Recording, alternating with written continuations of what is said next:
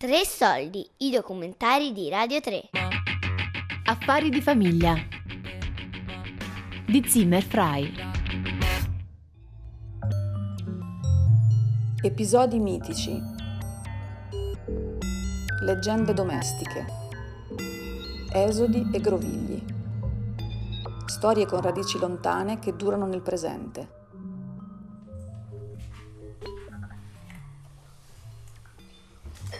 Era solo una cosa importante. Perché io sono nato in Edoarda.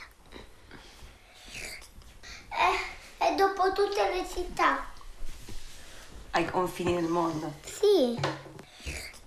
L'Edoarda, quando qualcuno vuole qualcosa andare in un altro posto e all'ultima cosa che ha pensato gli viene un teletrasporto e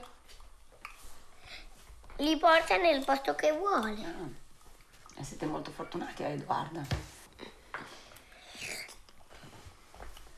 Sono rinato. Sei rinato?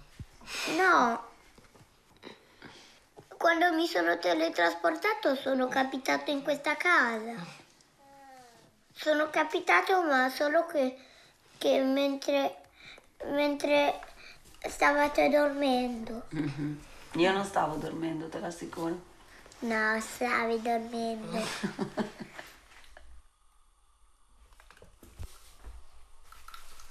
Eh, io in Marocco ehm, ero una donna praticante.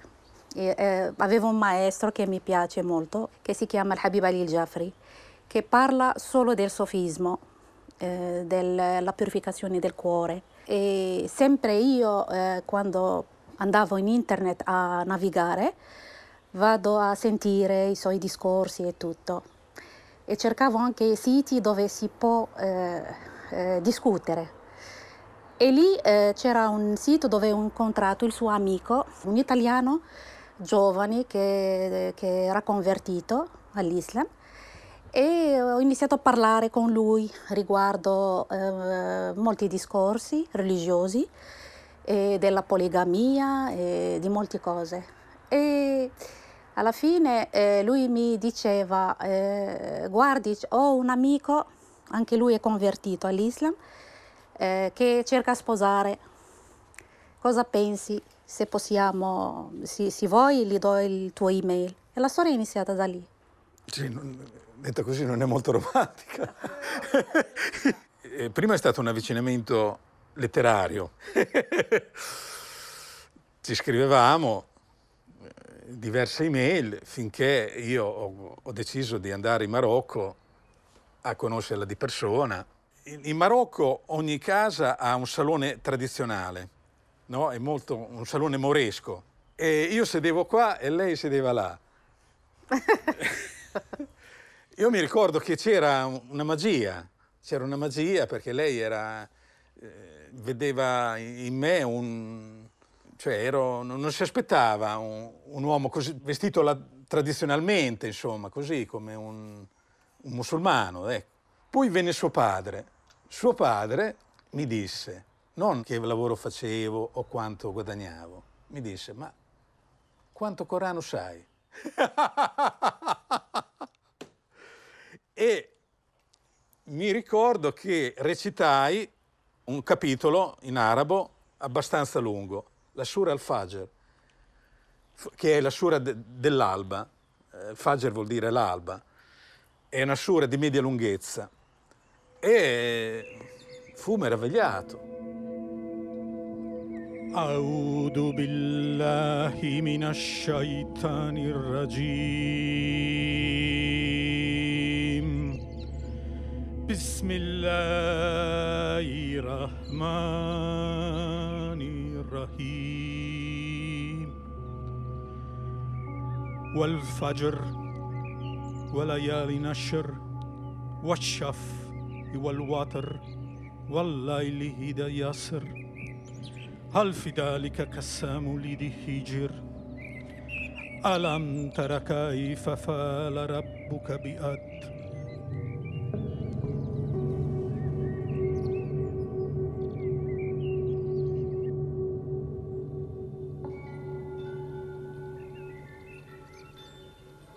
famiglia d'origine, allora, eh, mamma, papà e cinque figli ufficialmente. In realtà mamma e papà e quattro figli, quello che ha sempre vissuto non con noi, però convinto di essere nostro fratello era in realtà un cugino. Mia mamma e mio papà vivevano a Venezia, mio papà navigava e mia mamma aveva avuto il primo figlio, mio fratello maggiore, poi le due figlie gemelle e a quel punto mia zia, mm, zia che viveva, viveva, lì in casa e che aveva da un po' una relazione con il suo capo, che era un ingegnere, eh, rimane incinta neanche gli anni 50, prima, il 49, eh, figurati se puoi avere un figlio senza essere sposata e con un uomo sposato, cioè li pettegolano su qualunque cosa, una cosa così ti rovina tutta la vita. E quindi cosa decide, un'idea geniale, di convincere mia madre e mio padre di cambiare città in modo da poter lei avere il figlio e registrarlo a nome di mia madre e mio padre, quindi tutta la famiglia vrum, si sposta a vivere a Genova e quindi in cambio aiutano a mio padre a trovare un lavoro che a quel punto quindi è sbarcato, no? quindi lavorava a terra e poi gli dicono, gli comprano un appartamento e, e quindi nasce questo cugino e al momento di andare via mia zia dice però non posso tornare a Venezia adesso con un bambino piccolo perché eh, come si fa? Allora dammi anche le gemelle che avevano tre anni in quel momento. E così io dico che ti sto aiutando perché tu ti, hai fatto un trasferimento e quindi ti sto aiutando con i figli.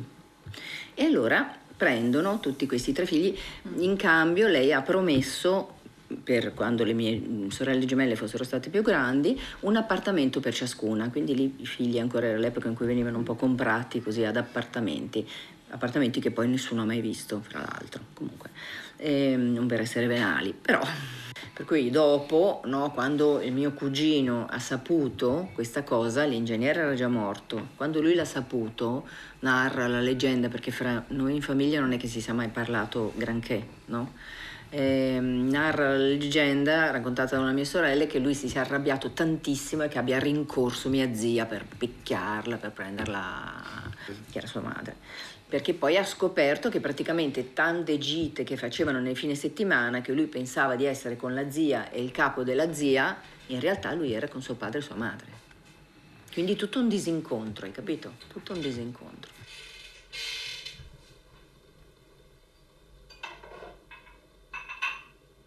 Eh, io stavo, avevo mangiato, mangiato con mia madre, mio padre è arrivato un po' in ritardo stavo con questo, coccolando questo cane e mio padre si siede e dice Dirce, mm, questo weekend eh, andiamo a Scigliasco. Dice, verranno i miei, il mio socio, poi due o tre persone insomma, eh, che, che lavoravano per lui e mia madre, sapendo che avrebbe dovuto cucinare, lavare i piatti, preparare tutto, si è lasciata sfuggire. Oh no, c'era la tavola imbandita sale, olio, aceto, insalata, carne, bicchieri, resti miei. Mio padre ha preso tovaglia, ha rovesciato tutta la tovaglia per terra, tutto quello che c'era sulla tovaglia per terra. Avevamo delle porte di vetro tra una stanza e l'altra, simili a quelle. A calci ha rotto sette porte e poi si è chiuso nella sua stanza. Lui era così. E quante volte ha spaccato la televisione, le lampade, il cappotto, strappandosi il cappotto da dosso, tutti i bottoni, saltando sui tavolini e mio fratello è diventato come lui, uguale. Il mio primo fratello era invaghito di una ragazza del, del paese, ero piccolo però, che eh, per gelosia e ha dato un morso al suo rivale in amore, un morso staccandogli metà dito e conservando questo, questa metà dito in un, in un buco della piazza del paese. Questo rivale qui ovviamente è andato dai carabinieri, i carabinieri sono venuti a prenderlo e cercavano questo, quest'altra metà e, la, e lui li ha portate sul posto però ormai non si poteva più fare, fare niente, perciò questo diciamo, è un episodio abbastanza... Sei un po' scioccata. Tutto è cominciato Negli anni 90, quando sono andati via con le ambassade, con... dopo che è morto in Veroggia, io ero incinta nel quarto mese. Lui vende la casa, viene a casa e mi dice, ho venduto la casa e si parte per in Grecia. Dico, dove vado in Grecia io in quarto mese incinta? Sai che quando vai in Grecia devi camminare 6-7 ore. Era più facile di passare terra che venire in Italia. Andiamo in Macedonia, stiamo una notte lì e doveva cercare le notti senza luna perché dovevi camminare nel buio. Partiamo alle mezzanotte a piedi fino alle 4 di mattina da Macedonia per andare verso Grecia. Poi abbiamo capito che eravamo proprio in un triangolo Macedonia, Bulgaria e Grecia. Poi l'abbiamo saputo che dove abbiamo camminato c'era una strada, un, solo un piede umano e di là erano 150 metri di profondità. Cioè di là un errore del bambino e io tenevo mia figlia davanti, era stanca, una bambina a 11 anni non, non può camminare come un grande la notte senza mangiare, senza luce a proposito, faccio il caffè. Avevo 13 anni circa e mia mamma soffriva molto della guerra che si era sviluppata in ex Jugoslavia. Un giorno è tornata a casa dicendo tra un mese due massimo ce ne andiamo. La mia prima reazione è stata lo shock, la seconda un grande entusiasmo. sì, ero proprio felice, ma l'idea di poter andare a vivere in Italia per me era una bella sensazione. E niente, mi ricordo questo momento veramente straziante. C'era un, un, posteggio dal quale partivano questi pullman eh, che andavano all'estero, il che era molto difficile arrivare all'estero da Belgrado, il viaggio della speranza. E quindi mi ricordo di questo posteggio del pullman. Io e mio fratello eravamo tipo partiti con 13 valigie e una chitarra. C'erano tantissimi amici di mio fratello, tantissimi amici miei e tutti che piangevano per non parlare di mio padre che cercava di mantenere una certa così sobrietà e di mantenersi sul tranquillo, ma era veramente, penso dentro, gli si stava proprio straziando il cuore. Il, il, pullman ha fatto il giro praticamente da Belgrado, si è mosso verso nord, quindi la Voivodina, poi è entrato in Ungheria, dall'Ungheria è passato dall'Austria, in Austria ha bucato quindi ci siamo dovuti fermare per ulteriori non so quante ore per riparare questo danno. Dopodiché dall'Austria siamo riscesi, diciamo, in Italia. E niente, abbiamo caricato tutte queste nostre belle cose sul treno che da Trieste ci ha portato a Bologna. La foto era una um, riproduzione di una foto, quindi era un po' sgranata e c'era molto bianco tutto attorno e le figure si stagliavano un po' in questo bianco, quindi era un gruppo di persone eh, con una prua diciamo in primo piano perché era una barca di legno, eh, c'è il mio nonno eh, piccolino, non, insomma, non non più di 5 anni, con un cappello, un cane vicino e tutto attorno una serie di figure alcune delle quali senza un volto ben definito e il mio bisnonno sullo sfondo di cui si vedevano molto bene i baffi. Era proprio una foto fatta prima della partenza tutti insieme.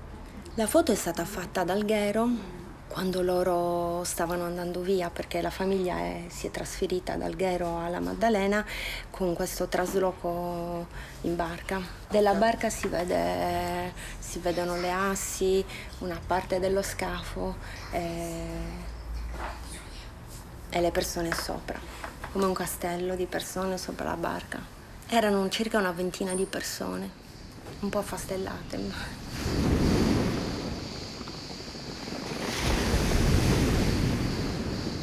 Affari di famiglia di Zimmer Fry. Tre Soldi è un programma a cura di Fabiana Carobolante, Daria Corries, Giulia Nucci. Tutte le puntate sul sito di Radio 3 e sull'app RaiPlay Radio.